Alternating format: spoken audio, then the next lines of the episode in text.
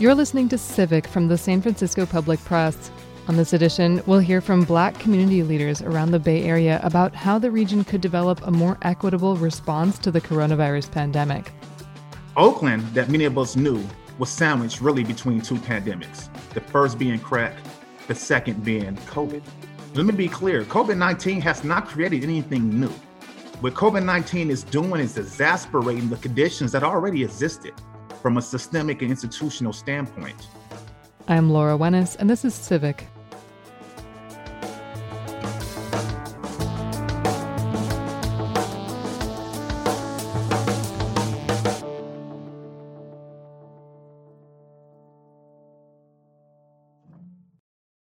The coronavirus pandemic has disproportionately affected people of color throughout the Bay Area. As of late April, state health department data showed Black Californians were dying from COVID-19 at nearly twice the rate of white residents. In the Bay Area, Latino and Black residents have been testing positive at much higher rates than people of other races.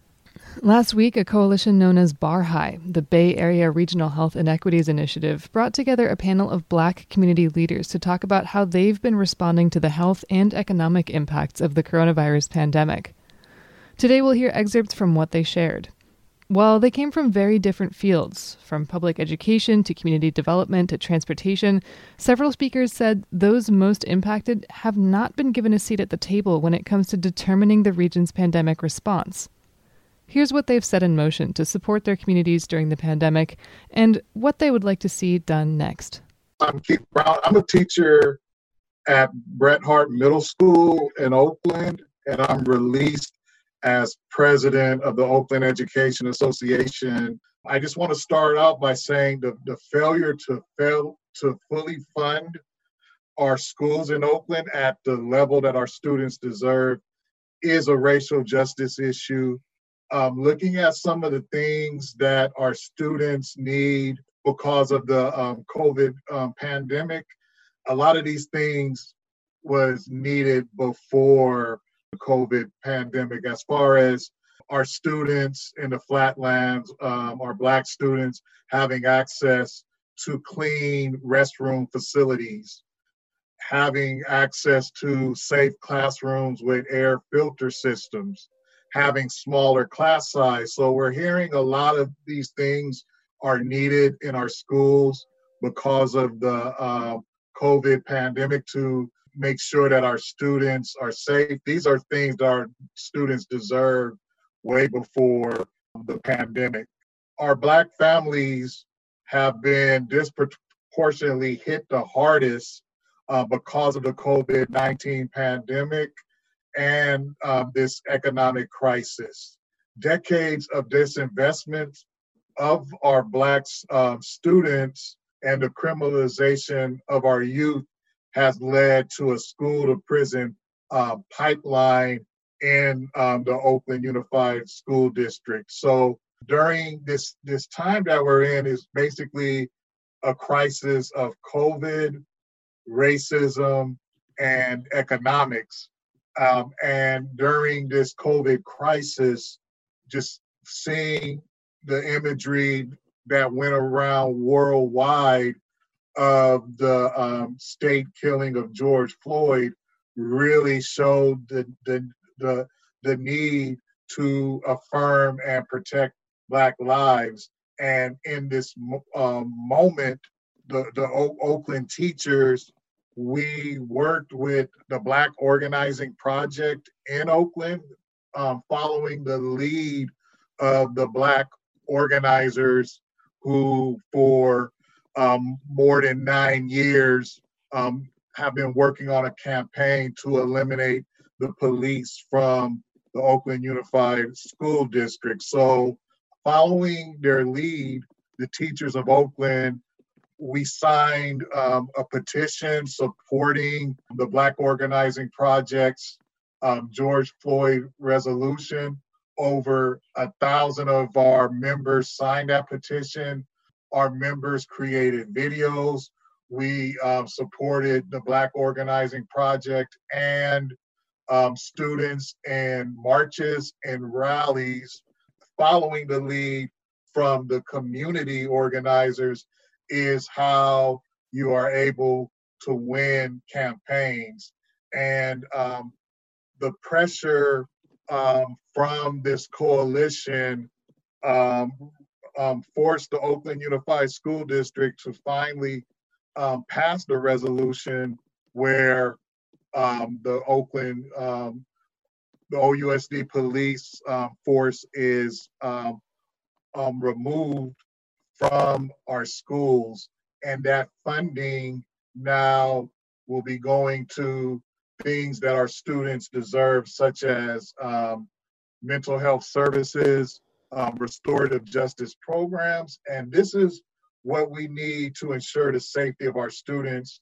We need healing informed practices to create a safe school environment for our students. Also, we want to make sure that the new school year need to prioritize resources for our schools that serve Black students, making sure that there's reduced community transmission of COVID-19 cases, and making sure that if we have to go back into a distant learning model, which I call a crisis learning model, which for many of our families, particularly our Black families, have not been served, but we need to make sure that our families have access to the technology, that there's counseling available for our students,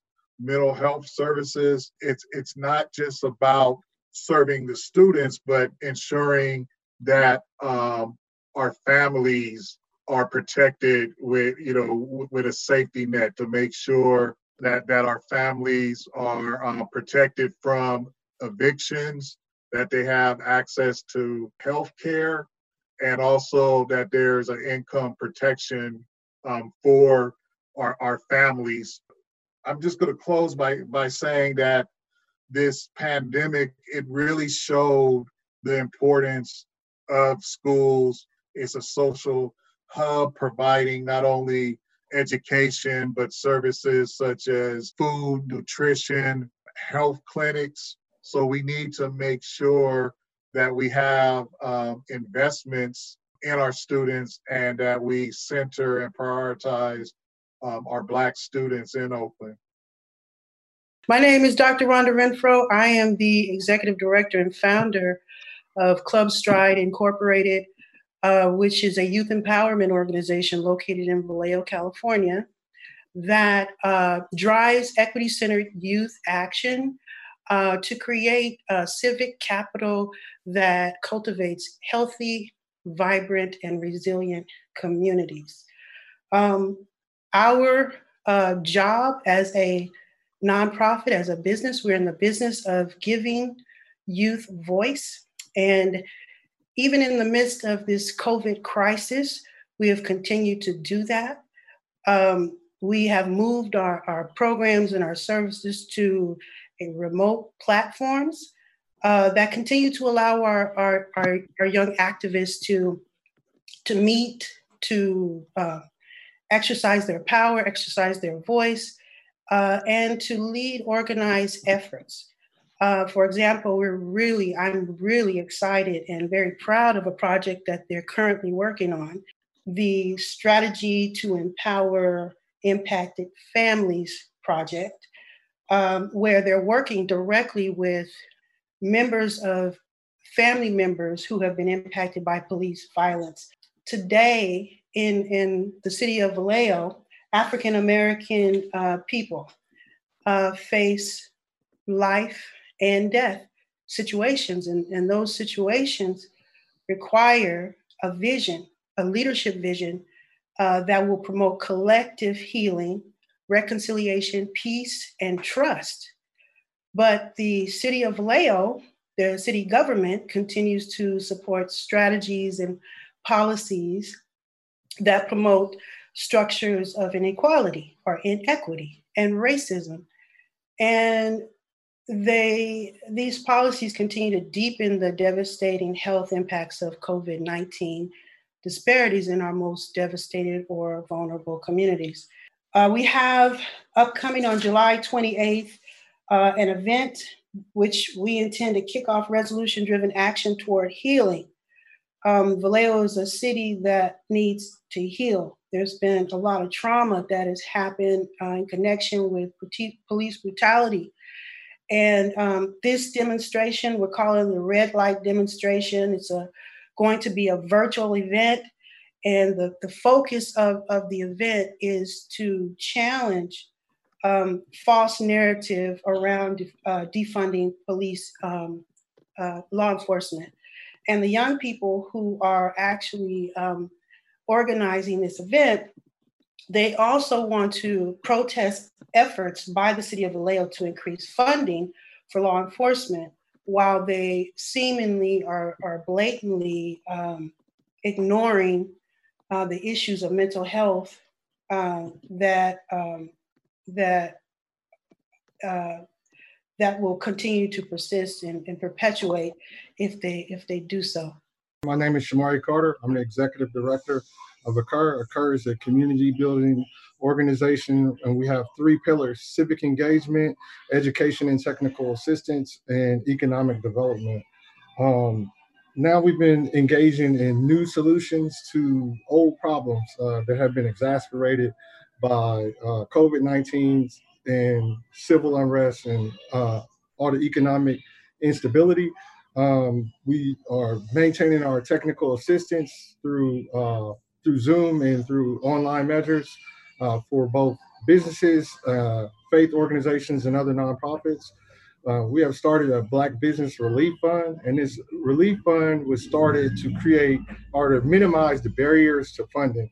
We saw that there always been a lot of barriers to funding, and they were again exacerbated during COVID-19 and during civil unrest. So we wanted to create a fund that minimizes those barriers, and the barriers that we saw is access, logistical issues, and timing and the speed of funding. Being able to have a rapid relief fund and something that can be issued in a short amount of time with the least amount of paperwork. It wasn't just about giving funds for us. It was also about doing some community building, and community building through economic development. And so we did issue some direct mini grants, but a lot of our work has been to connect supporting businesses. So we have a business that does branding. And so we have purchased vouchers for other businesses to use those branding services as part of our Black Business Relief. We've also been focused on making sure that we put those businesses back to work. A lot of the businesses want to go to work. It's just now, it's one thing to give funding, but it's one thing to put these businesses back to work and having some activity. So every Tuesday and Thursday at our technology center, the David E. Glover Technology Center, we have a community pop-up where it's mainly food distribution, but we also accept other donations, and we give out masks. 2 weeks ago, an Oakland-based business, Pound Business, we decided we're going to buy 500 slices of pound cake to go along with the 500 meals that we issue out every day. And we issued out those meals, and it was a great experience for community. It was a great experience for that business, and it was also effort in community building and letting community see, once again, the businesses that we have in our community and that we are sustainable. We had an event, I believe it was 2 weeks ago now, it was a Deep East Oakland Rising, where it was a rally, a march, and a festival. And so our main concern was in the Black Joy Festival, where we brought together three different catering companies. We brought together a Black sound company. We brought together a Black security company. And we brought together our local clinics to be able to provide health education and provide a community building outlet for the residents of Deep East Oakland, especially the residents that feel like they are not a part of some of the protests and have a voice otherwise in other parts of the city. So we wanted to make sure that voice was created while also promoting our businesses. And once again, just everyone being able to market and see and be able to participate in economic development in the community. That's the big highlight of our COVID and civil unrest, as I call it, outreach efforts. You're listening to excerpts from a recent panel of Black community leaders in the Bay Area discussing the region's response to the coronavirus pandemic. My name is Yvonne Williams, and I'm the president and business agent of the Amalgamated Transit Union Local 192. We're chartered right here in Oakland, California in 1901.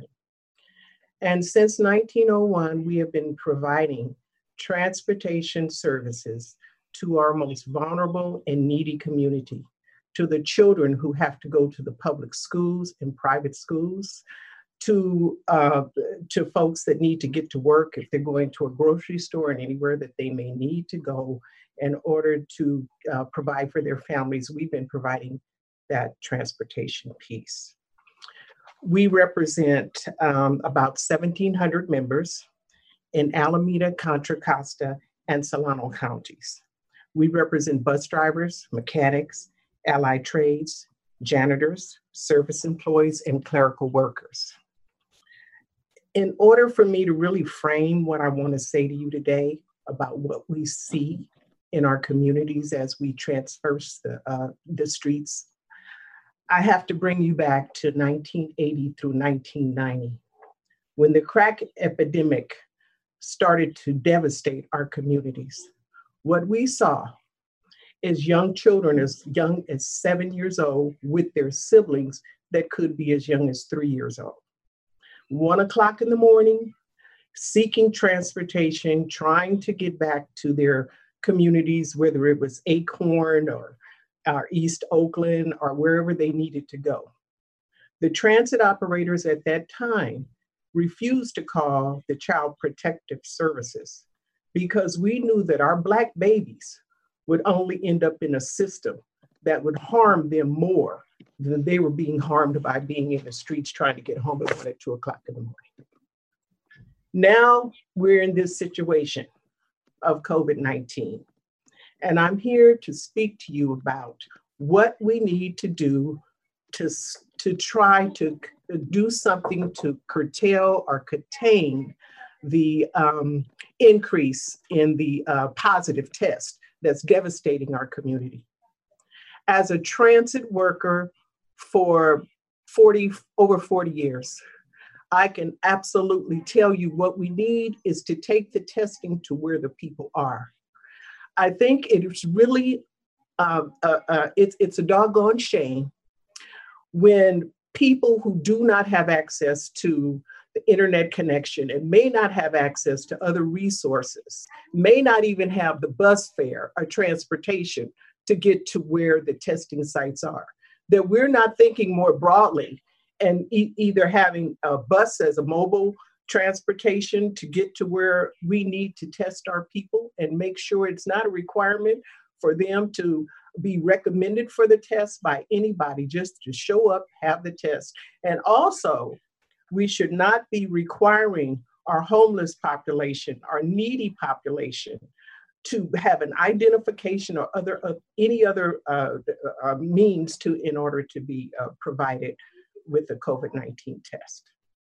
What we've done at ATU and other ATU properties is when the CARES Act funds were first distributed in the Bay Area, we contacted the Metropolitan Transportation Commission.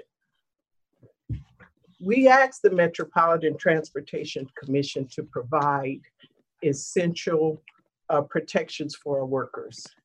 We asked for PPEs for all transit workers, including masks, gloves, disinfecting wipes, hand sanitizers, and plexiglass dividers on vehicles to protect transit drivers. We asked for masks for every rider who needs one to protect riders and drivers in the larger community. We asked for disinfecting of all transit vehicles to state-of-the-art standards on virus protection, including hiring new workers, training them in state-of-the-art sanitation methods, and outfitting them with hazard suits, N95 masks, gloves, and goggles. We asked for hazard pay for our heroic transit workers. We asked to recover the fares, for recovery of the fares that have been lost by rear door boarding. We also asked to meet specific needs of especially vulnerable populations, including people with disabilities, seniors, and paratransit. What the Metropolitan Transportation Commission did was they decided to disperse the funds based on a pre-pandemic formula, which did not address the items that I just listed. We continue to advocate for those items. The Metropolitan Transportation Commission, they formed a Blue Ribbon Task Force. Jim Lindsay, our ATU International Vice President, was on the Blue Ribbon Task Force. He could not and would not agree with their recommendations because they didn't address the aforementioned issues. The Metropolitan Transportation Commission wants to leave the decision to the employers of the transit agencies to make a decision on how best to protect the riding public and the transit workers. We're asking the Metropolitan Transportation to show leadership at this time and stand up and set aside some of the CARES Act funding specifically to make sure that the items that I previously mentioned are provided for and mandated. This situation that we are currently in now is completely devastating to the Black community. There is no doubt about it. There's stats out there that explain our exposure compared to other communities. Right now, we are like 2/3, I believe, of the positive test and a higher number of those who died, even within our own ATU International and transportation systems. So, you know, I believe that we can lift up this situation. I'm so glad to be on this panel with such great panelists, such great speakers, and people that I am ashamed to say I didn't know your work, but I do now, and I value you. I value you. So we're going to continue to push to make sure that every rider has a mask if they need one, that there's sanitizers on each bus or transportation vehicle, that these vehicles are sanitized at the end of every line so that when our public gets on the bus, they can be confident that we're doing everything we can to protect their safety. We don't need our riders and our workers becoming ill, which they are, and then transporting this virus home to their families and their loved ones. And so that is what we're working on. Ms. Nikki Beasley, Executive Director from the Richmond Neighborhood Housing Services. Leading the Richmond Neighborhood Housing Services, we are an organization that's been around since 1981, providing housing to low to moderate income families. We've transitioned to a full-blown affordable housing organization, and our focus points are we're property managers of single-family homes that we rent to low to moderate income families. We are a HUD certified counseling agency that provides the financial education related to home ownership, but also protecting individuals that are at risk of foreclosure. We also are infield developers building home ownership opportunities for first-time home buyers. And lastly, we do a lot of advocacy as it relates to consumer affairs and tenant rights, and consumer affairs specific to CRA, which is a catalyst, Community Reinvestment Act, a catalyst to a lot of the issues that we find that are keeping, you know, Black folks from being able to participate in the economy. So I have to say, when COVID hit, we took a moment. We were not reactionary because I really needed to understand what our role in place would be and how valuable of a voice we would have to address the needs of the community, and really trying to quickly assess what the needs were.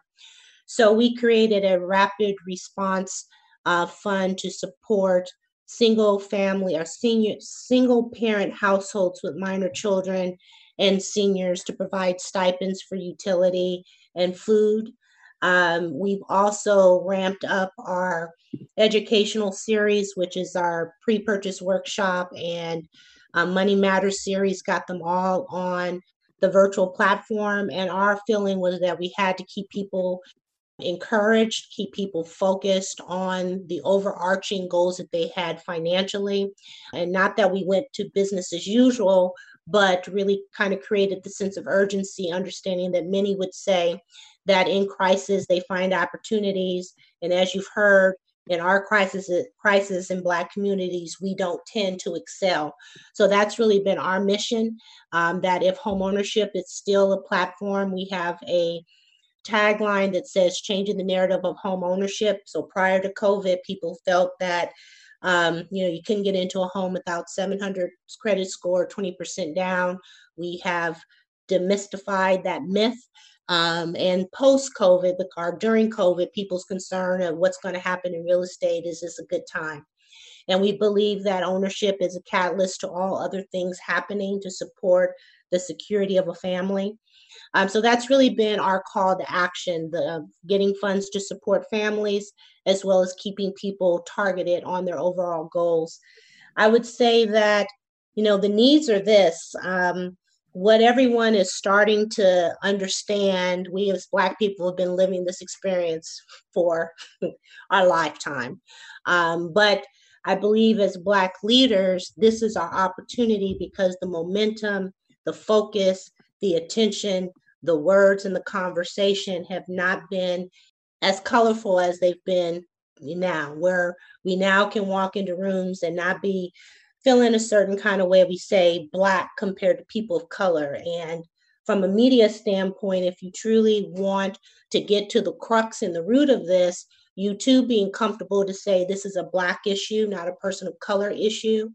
If you want to get to the root of it, do the landscape lens of understanding the why, which then is the breadcrumbs to all of the systematic racism that now people are getting very comfortable to talk about. So with all that's happening now, it's critically important that we leverage this momentum and dismantle some of the conversations, and I'll stay specific to housing, not assuming that all Black people are poor, which brings us to the housing component, that much of the subsidies that are available are for low to very low income levels. And it was an aha moment for me, because there's an assumption, because when we say community, that's a code word for people of color, Black. But when we talk about individuals that are, working class or the missing middle, that tends to be in area median incomes that exceed 100%, they're assumed to be making, good money.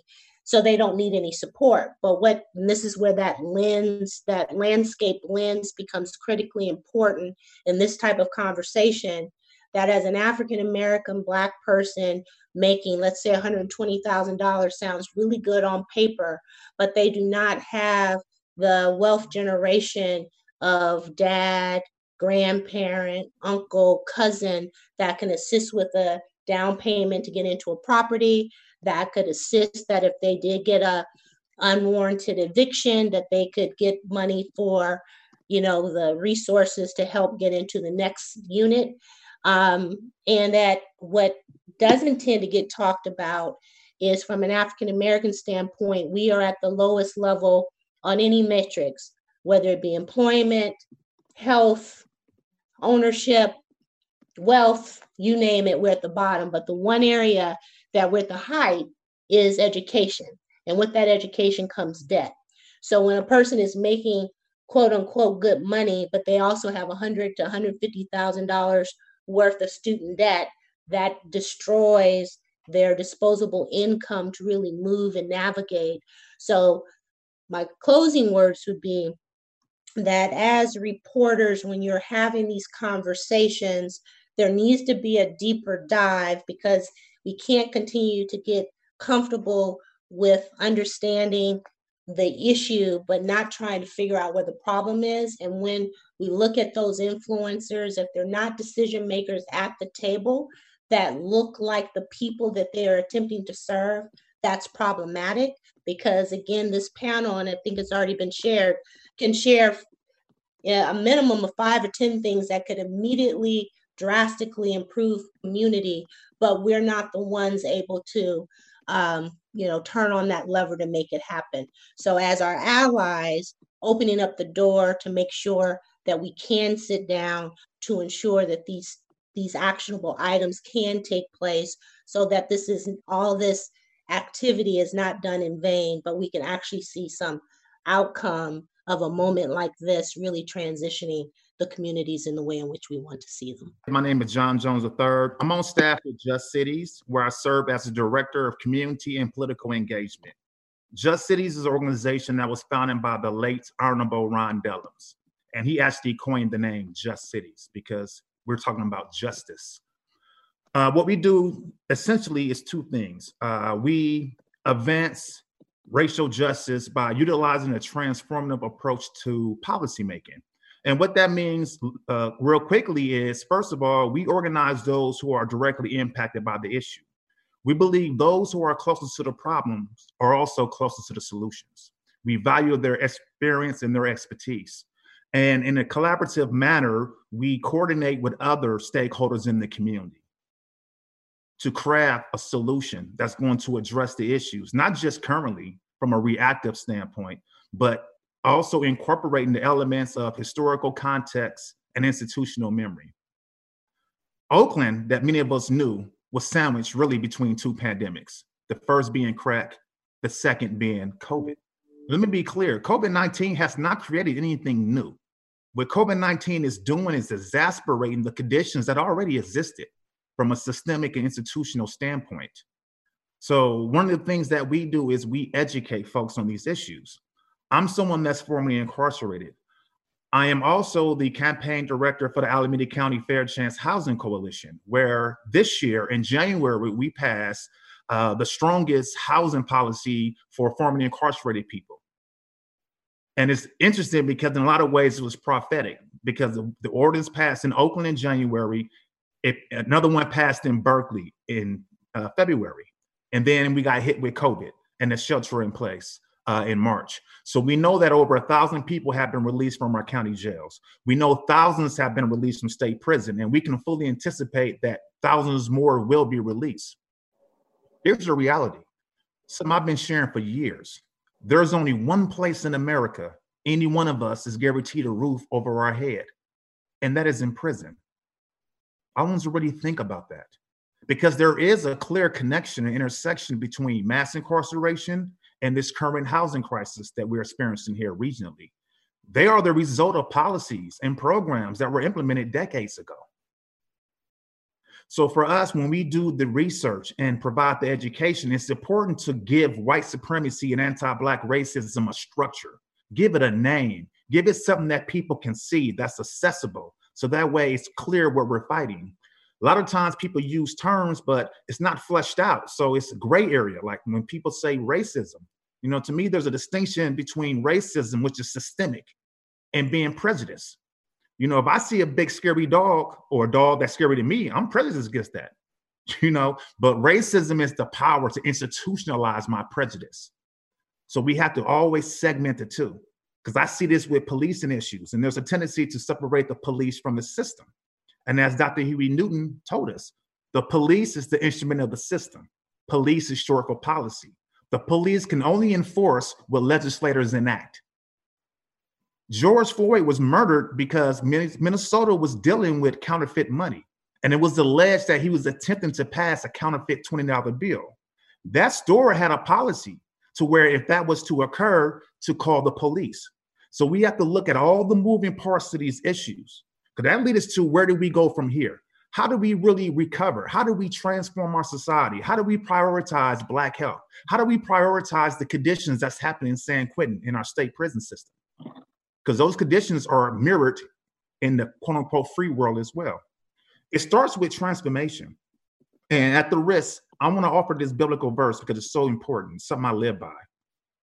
Be not conformed to the patterns of this world, but be transformed by the renewing of your mind. See, the world is geared to be very reactive. Something that I shared that relates to George Floyd. I believe the reason why that situation was accessible to everybody, because first of all, we were dealing with COVID and shelter in place. So many people were home to actually see it. Let me be clear. He was not the first person killed by the police. And as we heard today, there were many more killed after him. We got to get out of what I call this predictive programming, to where something occurs and then people say, oh my God, this is happening for the first time. No, it has not. As someone that's a third generation Oakland resident, I want to remind people, the Black Panther Party for self-defense.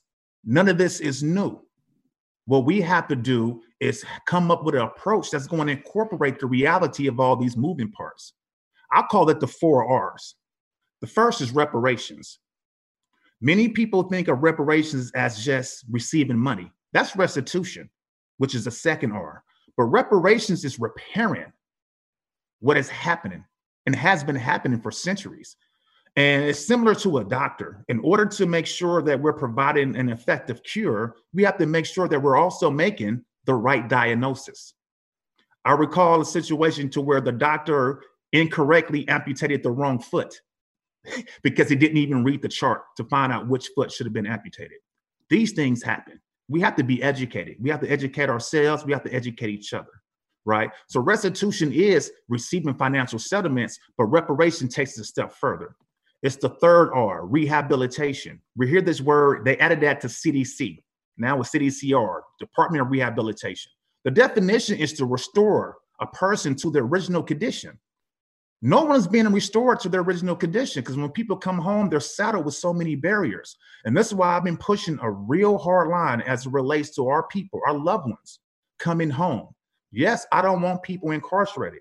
And as someone that's formerly incarcerated, I was in prison during H1N1. So I know it's next to impossible to keep prison sanitized. It's next to impossible. It's too confined. It's too much shared space. But I always say this. When people say come home, what does that word mean? Do people even have a place to come home to? People was talking about shelter in place. Everyone don't even have a safe place to shelter in. A lot of our young people don't have a safe place to shelter in. So we've been pushing to ensure that, at least in Oakland and Berkeley, and we're trying to do this countywide. The next year, we are anticipating to move this statewide to ensure that when people do apply or want to move in with their family members, they don't have to mark that box. We have to rehabilitate these systems. It's not enough to say, well, this was wrong, let's end that. We have to also address the harm that resulted from these policies. And we have to advance equity. You can't have an inequitable society for 400 years and say, okay, well, today we want to play fair. No, that's not justice. That's not fairness. Last thing I want to add that's really key, and for me, we have to center the leadership of those who are impacted by the issues.